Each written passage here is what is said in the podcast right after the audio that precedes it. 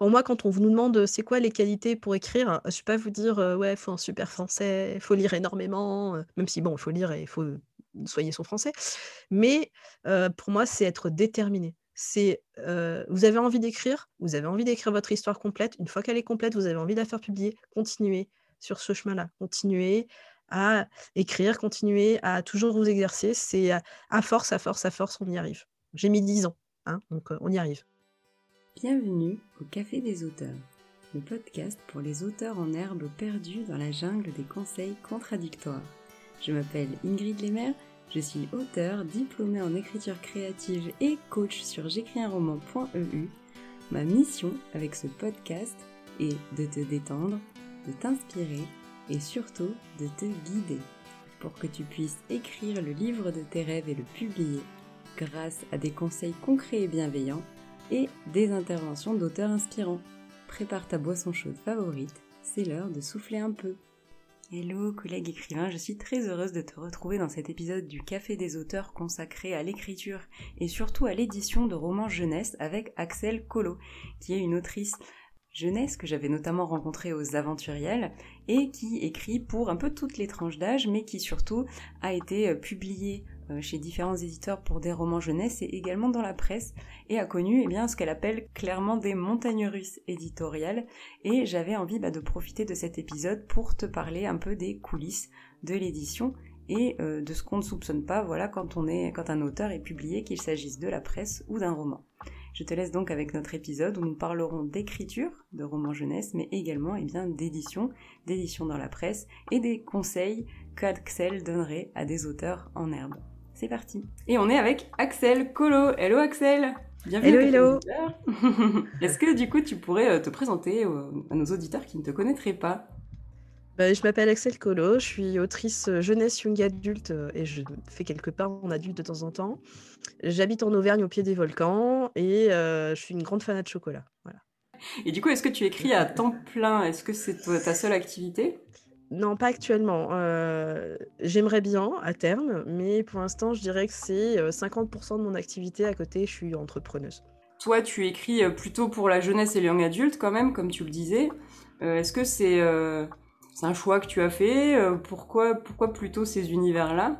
J'ai commencé à écrire euh, en sachant pas que j'écrivais de la jeunesse ou du young adulte. Et puis c'est après, en regardant, en lisant, je me suis rendu compte que je me tournais plutôt par, euh, vers, vers ce, type de, de, lectorat.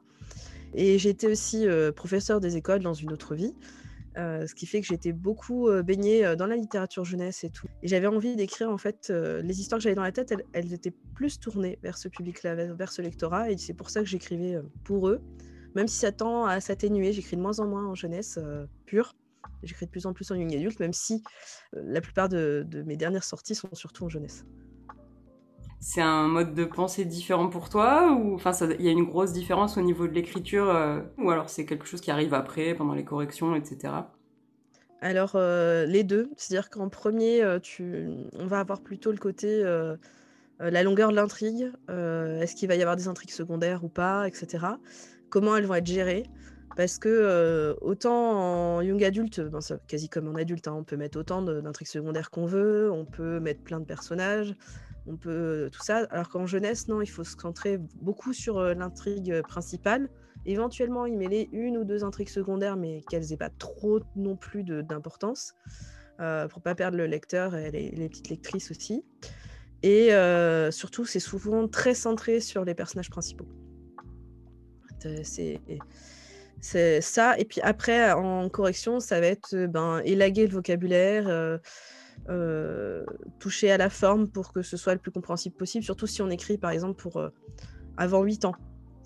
Où là, on va vraiment se concentrer sur la forme, sur les mots, sur euh, ce qu'on utilise, pas trop de mots compliqués. Il en faut, mais pour qu'ils les rencontrent, bien sûr, mais il en faut pas trop, parce que sinon, ça les perd. il faut éviter certaines structures aussi de phrases qui sont des fois trop complexes avec les compléments premiers, avec des phrases à rallonge. On va éviter la phrase d'un paragraphe, par exemple, en jeunesse, ça, ne se fait pas. Mais après, c'est des jolis défis, autant d'écrire des albums que d'écrire des romans pour les 8-12 ans, où là, il faut que ça pulse et qu'on va essayer de ne pas être trop dans l'introspection et pas trop dans le, dans l'implicite. Voilà, surtout ça. Il faut éviter le maximum l'implicite quand on est en jeunesse. En young adulte, on peut y aller en étant peut-être pas trop non plus dedans, trop fort, comme on peut l'être avec des adultes, par exemple. Du coup, toi, pour la jeunesse, tu as écrit pour quelle tranche d'âge Quasiment toutes, en fait. J'ai écrit un album pour les 3-6 ans, à peu près. qui sort, ben, qui devait sortir en juillet, mais avec le contexte et tout, avec les, impressions, il va sortir pour début septembre, je pense. J'écris aussi pour les plus de 6 ans avec La chasse aux fées, qui est sorti chez Olu. Et ma dernière histoire chez J'aime c'est 7-10 ans. Ensuite, j'ai aussi écrit pour les 8-12 ans avec les psychoagents, avec les pirates quand ils étaient encore là. et puis après, les 12-15 et, et, les young adultes, donc avec Alien, Tisseur d'esprit et Génération captive. Et alors, euh, de toutes ces tranches d'âge-là, est-ce qu'il y en a une qui t'a le plus marqué, peut-être le fait d'écrire euh, dans ce style-là, ou c'est plutôt au niveau des histoires que tu as choisi Ou est-ce qu'il y a un projet qui a été plus marquant, euh, peut-être? Il y en a un qui m'a beaucoup bouleversé dernièrement, c'est ma sortie chez Gemir. C'est, une aventure complètement différente de tout ce que j'ai vécu jusque-là, avec des anecdotes assez marrantes sur le chemin. Après, euh, la plus émouvante que j'ai, c'est quand, euh, quand je fais des rencontres scolaires avec, euh, pour Alien, pour le, roman sur le harcèlement scolaire. Ça, c'est vraiment, c'est des moments souvent très très forts en émotion et, et j'en ressors toujours pouf, à la fois vidée et heureuse, quoi. Comment on écrit un roman sur le harcèlement scolaire destiné à des enfants? Eh bien, on, déjà, on essaie de se mettre, on essaie de se mettre à leur place euh, au maximum, puis aussi de se rappeler de ce que nous on a pu vivre aussi à ces moments-là. Euh, au niveau du harcèlement, en tout cas, c'était un, un, roman qui me tenait euh, vraiment beaucoup, beaucoup à cœur. Alien, c'est un roman qui vient vraiment de mes tripes, quoi, parce que bah, j'avais pas mal de choses à raconter dessus. J'ai pas, je me suis pas beaucoup posé de questions sur la façon dont je l'écris parce que je savais que je le dessinais, dessinais quand même à des grands, c'est-à-dire quand même à, des adolescents, donc euh, des presque adultes, on va dire. Hein. Euh, mais euh, là, quand j'ai un roman qui sort chez ActuSF en septembre, qui s'appelle Camille et les fantômes de, Gergovie. et ça parle aussi de harcèlement scolaire, sauf que c'est pour les 8-12 ans. Donc c'était un petit défi que je me suis lancé. parce que c'est pas du tout le thème principal du livre. Hein. Le thème principal du livre, c'est une chasse aux fantômes, etc. Enfin voilà, c'est de l'aventure et de la magie. Mais euh, en l'écrivant, en fait, je me suis rendu compte que je revenais sur ce thème-là. Et au final, c'est suite à après avoir fait des salons, après avoir vu des, parents, des enfants, etc., qui m'ont demandé Mais euh, Alien, on ne peut pas le lire avant 12 ans? Alors, non, je ne le conseille pas avant 12 ans parce que, bon, euh, c'est, il est difficile, hein, il est très rude en termes d'écriture, en termes d'événements, de, ce qui se passe, d'émotions. du coup, avant 12 ans, je pense qu'il pas, il pas facile d'accès et euh, il peut même pas traumatiser non plus. On va peut-être pas abuser non plus, quoi, mais il peut ne pas aider à avoir envie d'aller au collège après, par exemple. Euh, du coup, j'avais envie d'écrire euh, sur le harcèlement qui se passe à l'école primaire et bah, c'était le cas. Et Jérôme Vincent, donc l'éditeur d'ActuSF, m'a fait confiance et je le remercie. et du coup, j'ai ouais, repris encore ce thème-là parce que c'est vraiment quelque chose qui me, auquel je, tiens vraiment. Et tu me demandais un autre thème aussi d'un autre de mes romans, c'est dans Génération captive, je parle de viol. C'était, euh, ça a été dur aussi de trouver la, le dosage. Euh, et ça, je pense que tout, tout, auteur et toute autrice qui parle de, ces thèmes-là, de ces, des violences sexuelles et tout ça, où s'arrête euh, le voyeurisme, où commence vraiment, enfin, voilà, on est vraiment sur ce que vit la victime, ce qu'elle, ce qu'elle ressent j'avais eu, ah, eu un refus horrible d'une maison d'édition sur celui-là, euh, qui m'avait dit non mais c'est pas comme ça qu'une victime de viol réagit. Alors comment te dire, mmh comment vous dire que ça avait été horrible de ressentir ça? Parce que c'était ma réaction moi à mon propre viol, donc j'avais trouvé ça horrible de m'envoyer ça dans la pleine figure quoi, mmh. parce qu'au final personne ne réagit pareil, euh, chaque victime est différente et, et voilà quoi. Du coup c'est euh, c'est difficile d'écrire sur ces thématiques quand on se dessine à un jeune public, il faut aussi ben, ben, pas y aller avec ses gros sabots, je dirais. Voilà, savoir amener les choses par touche, savoir mettre quand même des noms aussi, parce que c'est important pour eux qu'ils aient les vrais mots. pas juste, oui, elle s'est fait agresser ou non, non, c'est un vrai viol, c'est du vrai harcèlement, ça existe, et, puis de donner des solutions et la guérison derrière. C'était ça qui était important pour moi. Et Génération Captive, il est pour quel âge? Alors, pas avant 14 ans. 14 ans, c'est quand même assez jeune, hein, finalement. Oui, c'est assez jeune, mais au final, en quatrième, troisième, euh, ils sont tous plus ou moins capables de, comprendre ça et puis d'entendre et de, et de comprendre. C'est le but aussi, quoi. Et c'est important pour toi, euh, ce dialogue avec les, bah, les différents euh, élèves et les petits lecteurs au cours des interventions scolaires, par exemple? Ah oui, ah ouais, c'est... j'ai trouvé ça, enfin, à chaque fois, je trouve ça très enrichissant. Bon, t'as toujours plein de questions de bateau qui reviennent, mais où viviez de ça, ou je sais pas quoi, enfin bref, toutes les mêmes questions d'habitude. Où puisez-vous votre inspiration, voilà. Euh, mais après, il y a des fois des questions auxquelles on pense pas. On m'a plein de fois me demandé, par exemple pour Alien, est-ce que c'était des choses que j'avais vécues? Et puis d'autres qui m'ont carrément parlé de leurs propres expériences. Euh, la dernière intervention que j'ai faite dans un collège, ils avaient préparé des slams sur le harcèlement. C'était euh, hyper émouvant. C'était très très beau. Euh, très, Pour certains, on sentait que ça venait de, ça venait d'eux, hein, vraiment fort. Donc, je pense que le, dialogue avec le, lectorat, il est hyper important. Et puis, quand on écrit pour la jeunesse, son lectorat, il faut aller le chercher parce qu'on le croise beaucoup moins dans les salons et tout. On les croise, mais avec les parents, on les croise pas tout seul. L'avantage de faire des rencontres, ça permet bah, d'avoir un, contact peut-être plus direct et, et c'est chouette, quoi. Du coup, on a évoqué pas mal de choses, mais tu as notamment parlé de euh, ta publication par le magazine J'aime lire. Est-ce que du coup tu pourrais nous en parler, peut-être pourquoi euh, avoir fait ce choix qui est quand même assez particulier, et puis comment ça s'est euh, déroulé? Alors, il y a, oh mon dieu, ça fait quoi, trois ans, non, deux ans et demi, deux ans et demi ou trois ans, je sais plus. J'ai envoyé mon texte, un texte chez J'aime lire, parce que ça fait un moment que j'avais très envie d'être publié dans la presse, d'avoir un pied dans la presse jeunesse et tout ça. Euh, j'avais envoyé euh, cette histoire il y, a, 5 ou 6 ans, mais euh, au lire Max, c'est le cran du dessous. C'est pour les 6-8, quoi. Les textes sont plus courts. En fait, c'est plutôt une introduction au futur lire, en fait. Et comme le texte est plus court, j'avais eu un retour. L'avantage avec la presse aussi, c'est qu'on a souvent des retours détaillés. Donc là, j'ai envoyé. la personne qui s'occupait donc de, de J'aime lire Max m'avait envoyé un retour qui était très intéressant qui m'avait fait poser une bonne question, mais bon, j'avais, savais pas quoi en faire, donc du coup, je l'avais mis de côté. Et puis, à un moment donné, euh, j'ai décidé de réécrire le texte, et, euh, et, en réécrivant, en fait, il est devenu plus long. Du coup, je me suis dit, je vais le renvoyer, mais J'aime lire cette fois-ci. Donc, j'envoie. Bon, pas de réponse, pas de réponse. Au bout de 5-6 mois, je me dis, allez, je vais relancer quand même, on sait jamais. Et en fait, ça avait changé de personne.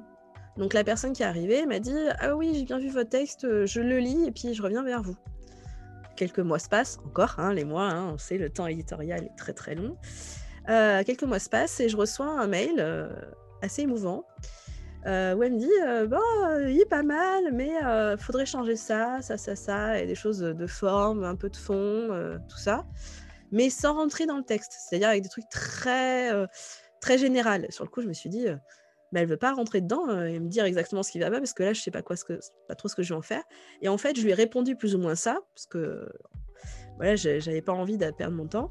Et en fait elle m'a dit non mais en, premier lieu on, vous laisse euh, voir si vous voulez modifier votre texte ou pas.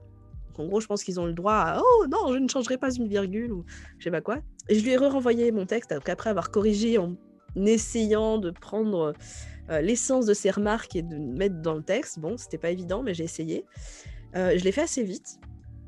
Elle m'a répondu après plusieurs semaines, bien sûr. Euh, et quand elle m'a répondu, par contre, cette fois-ci, elle est allée surligner dans le texte, elle m'a remis des remarques, elle m'a remis des trucs. Et, on a, et là, on a commencé un ping-pong qui a duré quasiment deux ans. Ouais, avec le Covid. Ah oui. Avec le Covid, les, les comités de lecture de Jamir ont été décalés, en fait, plusieurs fois. Et euh, donc, elle est revenue vers moi, machin. Et en 2020, fin 2020, c'était bon pour le comité de lecture presse. C'est-à-dire qu'à Gémir, il y a deux comités de lecture. Le comité de lecture euh, presse, puis le comité de lecture roman de Bayard. Parce qu'après, il est possible et probable pour certains euh, des romans édités euh, via Gémir qui ressortent en petits romans derrière. C'est possible. Pas tous. Hein. Il y en a certains de chaque année qui ressortent une fois que moi j'ai passé le comité de lecture presse où ils étaient à tous à fond et tout, tout contents, etc., on arrivait au comité de lecture roman et là c'est là que ça a coincé une deuxième fois parce qu'il y avait des choses qui leur plaisaient pas, qu'il fallait que je change, etc. Moi, il n'y avait pas de souci. On a discuté avec, euh, avec l'éditrice, on a fait du ping-pong, on est revenu dessus. Ça nous a pris quelques mois encore, puisqu'il a fallu que ça repasse encore une, fois à un autre comité de lecture. Et puis c'est repassé et ça a été validé. Et, euh, et puis après, ben, on a fait le contrat, etc., etc. Mais ça a pris tout ce temps, ça a pris ouais, bon deux ans, deux ans et demi. Euh, pour arriver jusqu'au moment où euh, on a signé le contrat, où il y a cinq mois j'ai reçu les premières illustrations et où là ben, il est sorti et c'est le, le de juillet. Comment tu te sentais quand, avant de signer le contrat et quand ça commençait à être vraiment long? Ben, En fait, comme j'avais dit au début, ça aurait été un roman très long, c'est-à-dire un roman de plus de 300 000 signes ou chose comme ça. J'aurais jamais accepté ça. Jamais. Là, ça fait 15 000 signes c'est très court. Euh, le corriger, ça me prend 40 euh, minutes. Hmm. Voilà, ça passe. Et j'apprenais. Je m'étais dit, bon, c'était le, contrat que j'avais fait avec moi-même, c'est euh, je vais jusqu'au bout du bout de ce que je peux faire avec Gemnir. De toute façon, là, je perds pas du temps, je perds rien, parce que ce texte, j'en ferai rien d'autre. Ah oui. Hmm. Voilà. Ça aussi, c'est un texte court comme ça de 15 000 signes, je suppose que je le placerai d'autre, de toute manière. Mhm. Donc je me suis dit, voilà, je perds rien, je prends plein d'expériences. En plus, la personne avec qui je travaille est très très bien, très déterminée, très intéressante, très ouverte. Euh, et euh, ça a été vraiment un, plaisir de travailler avec elle. Et euh, du coup, c'était ça. Je me dis, je prends toute l'expérience, tout ce que je peux. Et voilà. Oui, en fait, c'est surtout, c'est simplement les délais qui étaient très longs, décalés. Voilà. Alors, au bout d'un moment, au bout d'un moment, quand, euh, quand elle m'a dit, euh, ouais, le comité de lecture roman, il faudrait changer des trucs, je me suis dit, allez, ça passera jamais, quoi. Ah ouais. Là, je me suis dit, je vais le faire, mais j'y crois plus du tout. Puis quand elle m'a dit, non, non, mais c'est bon, c'est passé et tout, ah, comme une folle. ah bah ouais, j'imagine en plus après euh, cette, tout ce délai-là. Et alors, c'est très rigolo, c'est que j'ai reçu le contrat, donc j'ai signé le contrat, tout ça.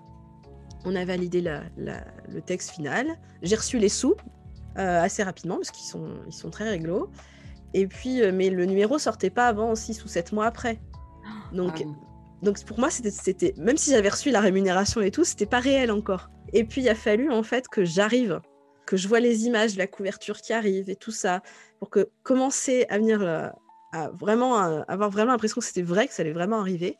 Et après, j'ai une copine qui était abonnée et qui l'a reçu alors moi, j'ai toujours pas reçu mes, exemplaires d'autrice. Là, on est le 30 euh, juin.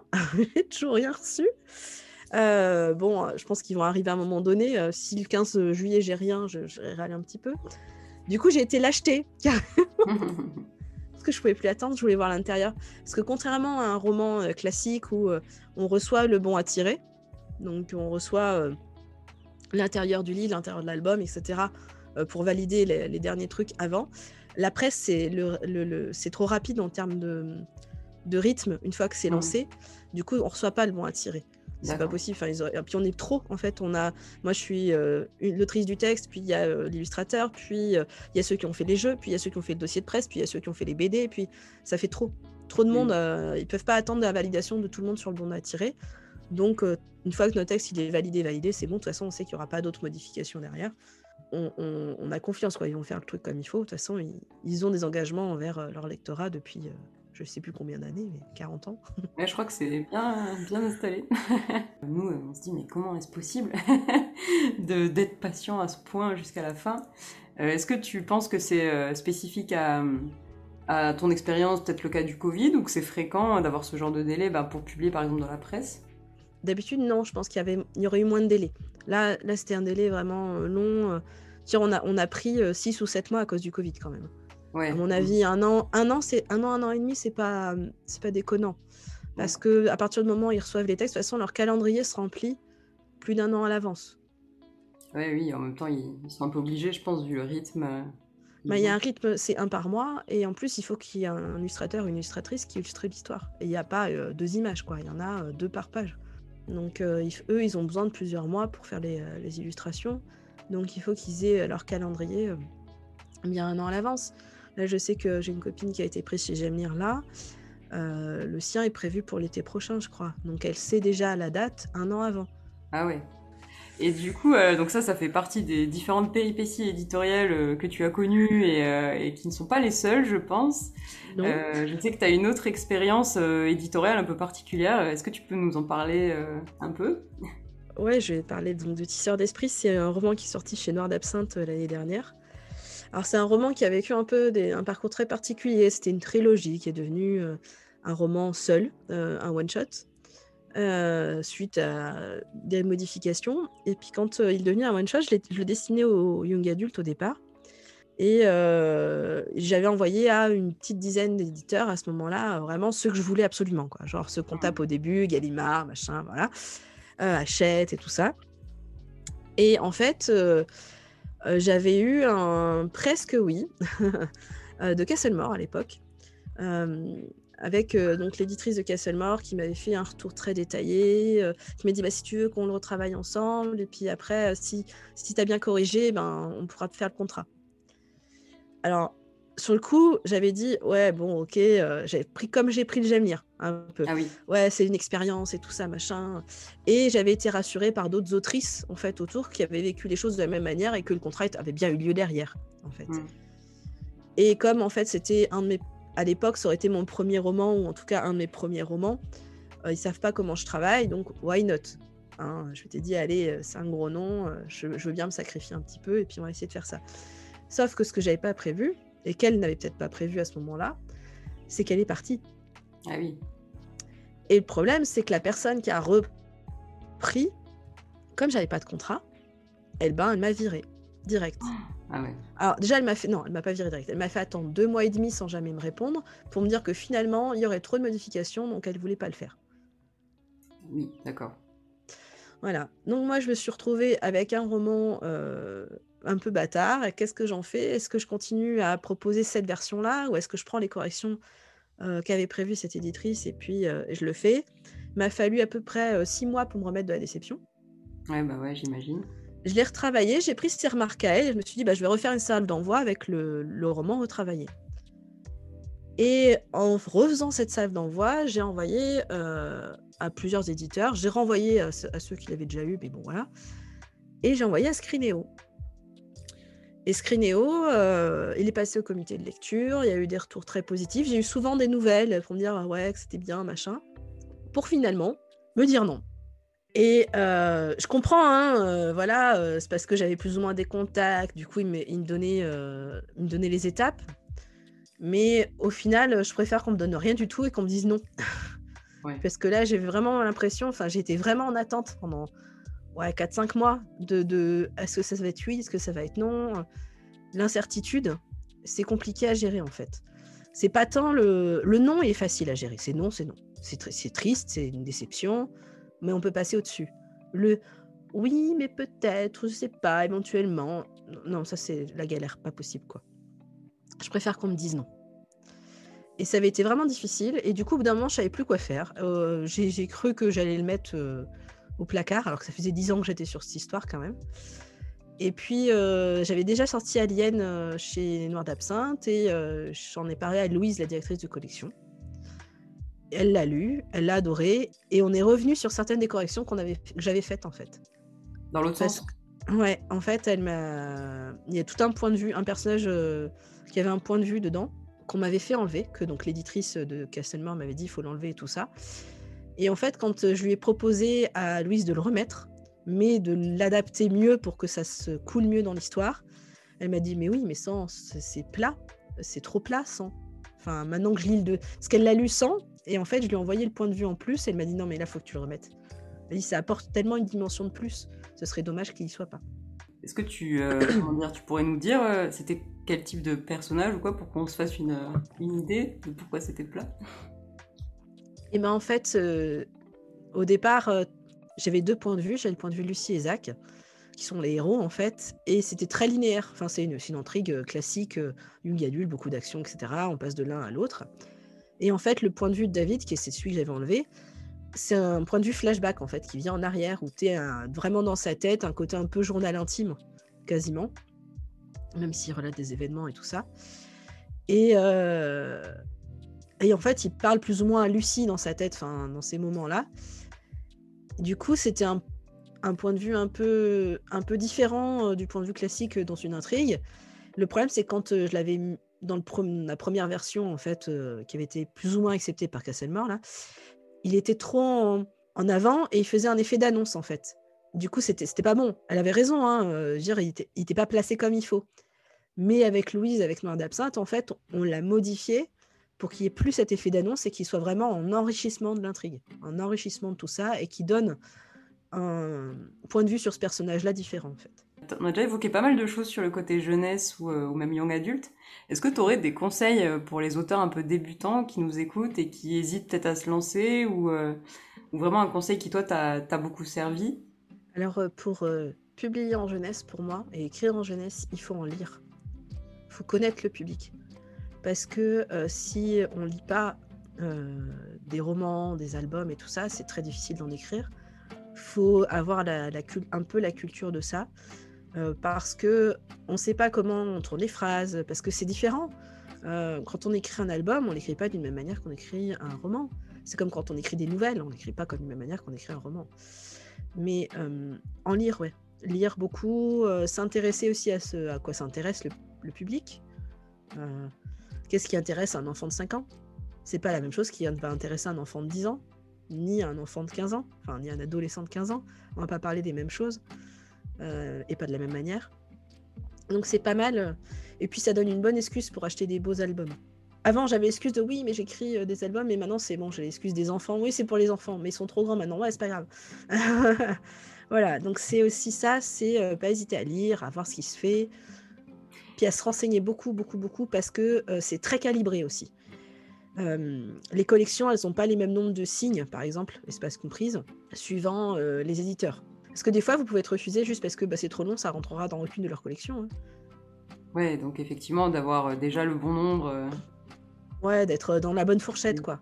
Et du coup, justement, sur ce sujet qu'en édition jeunesse classique, c'est très calibré, qu'il y a des formats, etc., toi, tu as aussi tenté l'aventure de l'auto-édition?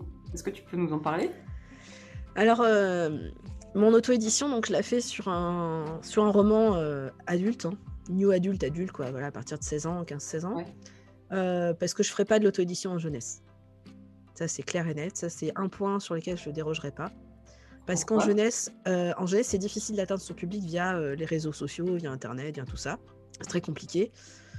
L'auto-édition en jeunesse, c'est casse-gueule, quoi. Si on veut faire de la jeunesse en auto-édition, faut connaître tous les petits festivals du coin faut déjà avoir une grosse base de lecteurs et, euh, de lectrices euh, et de petits lecteurs et de petites lectrices, d'être très connu des précepteurs. Donc les précepteurs, c'est les libraires, les enseignants, les bibliothécaires. Là, oui, ça peut être intéressant. Dire là, quand on, par exemple, on a vu que euh, les auteurs de Mortel Adèle allaient ouvrir leur propre structure pour s'auto-publier plus ou moins. Là, je suis d'accord avec eux. Je veux dire, ils sont hyper connus partout. c'est même, ils ont plus besoin d'éditeurs. C'est pas la peine. Hein. Euh, mais euh, quand on fait de la jeunesse, le mieux, c'est quand même de passer d'abord par des éditeurs, même des petits, parce que euh, l'auto-édition en jeunesse, c'est très complexe.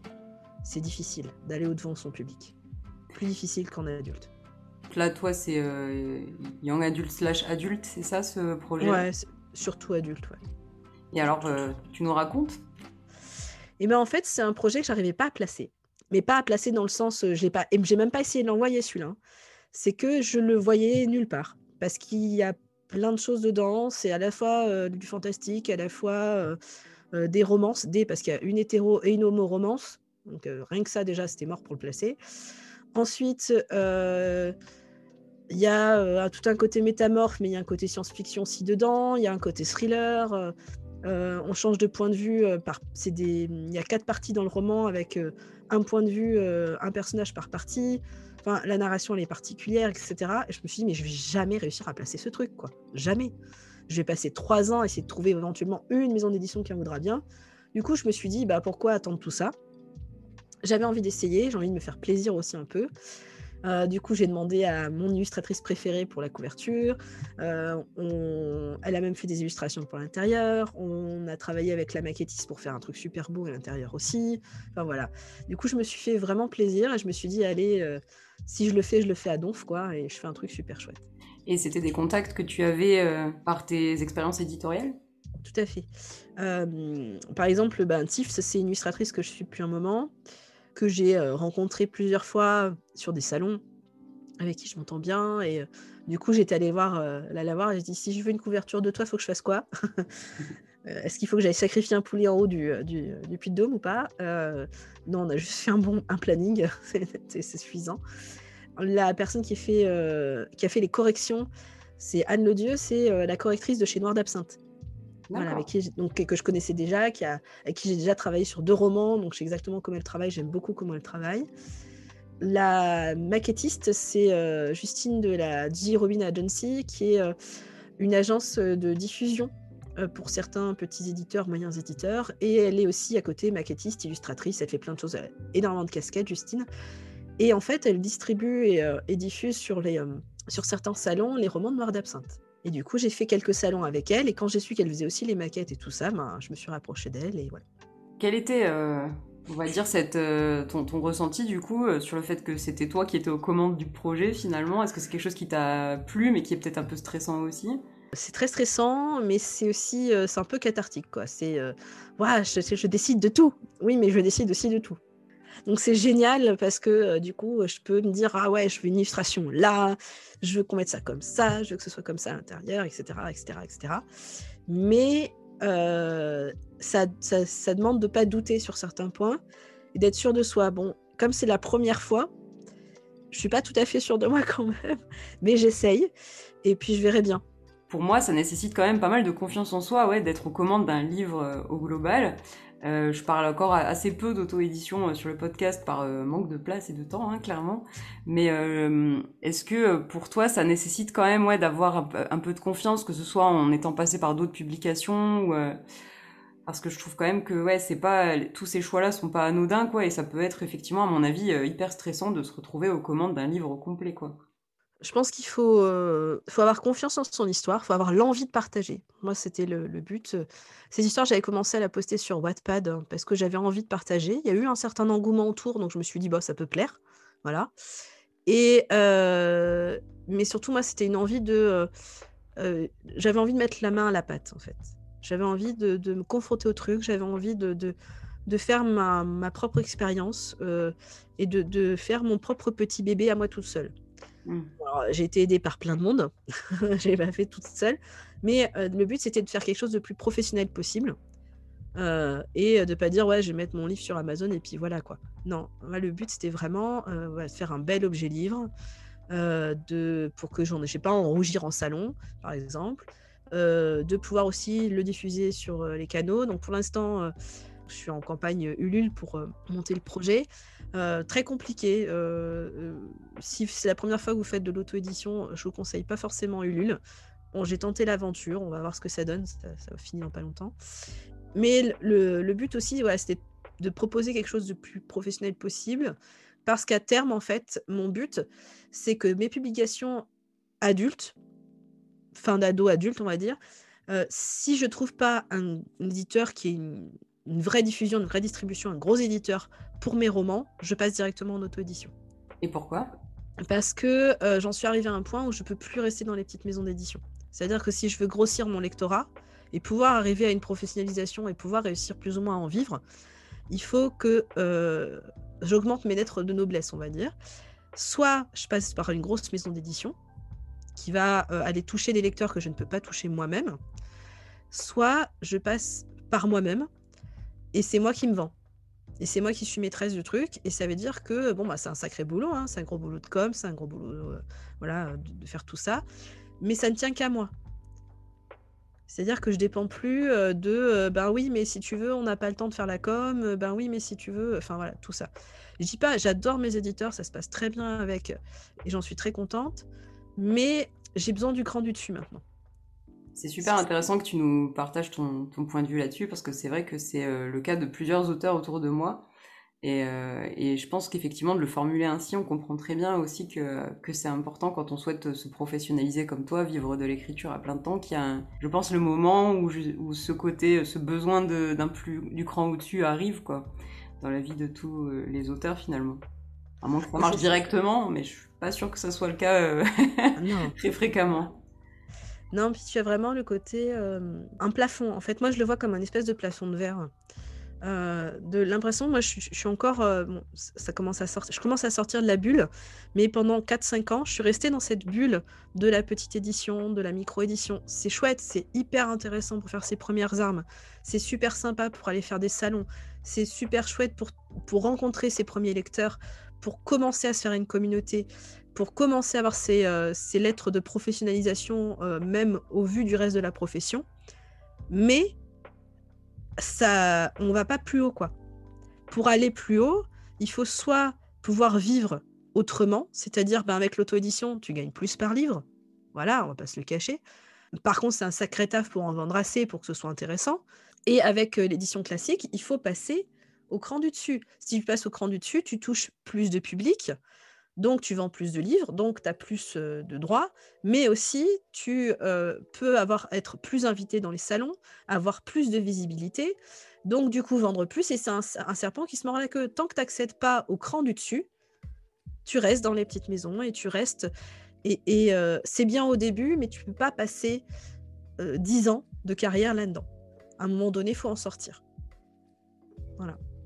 J'ai une dernière petite question euh, pour toi. Euh, quels sont tes, futurs projets et envies euh, en termes d'écriture, s'il n'y a pas trop de secrets? Alors, il n'y a pas des masses de secrets. Je ne suis, pas une grande fan du teasing. Bah, je, bon, c'est pas que je suis fan, c'est que je ne sais pas faire, en fait.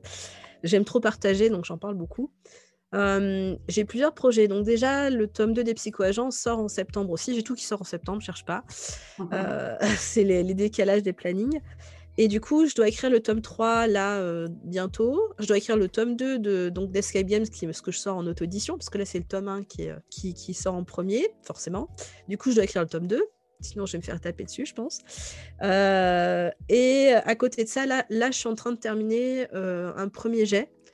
et justement, ça va être ma prochaine expérience. C'est-à-dire que c'est un roman young adulte adulte, mais qui peut très facilement, en fait, je peux très facilement le passer en on va dire 13-14 euh, plus qu'en adulte pur en fait.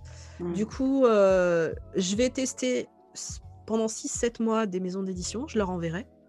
Puis si j'ai pas de réponse, ou si euh, j'ai rien, j'ai aucune touche, on va dire, et eh ben je le passerai en auto-édition.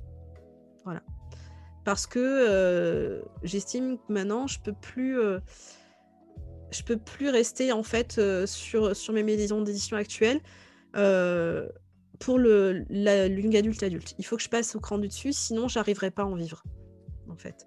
Pas que j'aime pas leur travail, pas que j'aime pas bosser avec elles, au contraire, j'adore et je trouve qu'elles font du super boulot, mais euh, ça va pas être suffisant pour moi, pour pouvoir manger, quoi. à ne pas oublier. Et il paraît qu'il faut qu'on mange.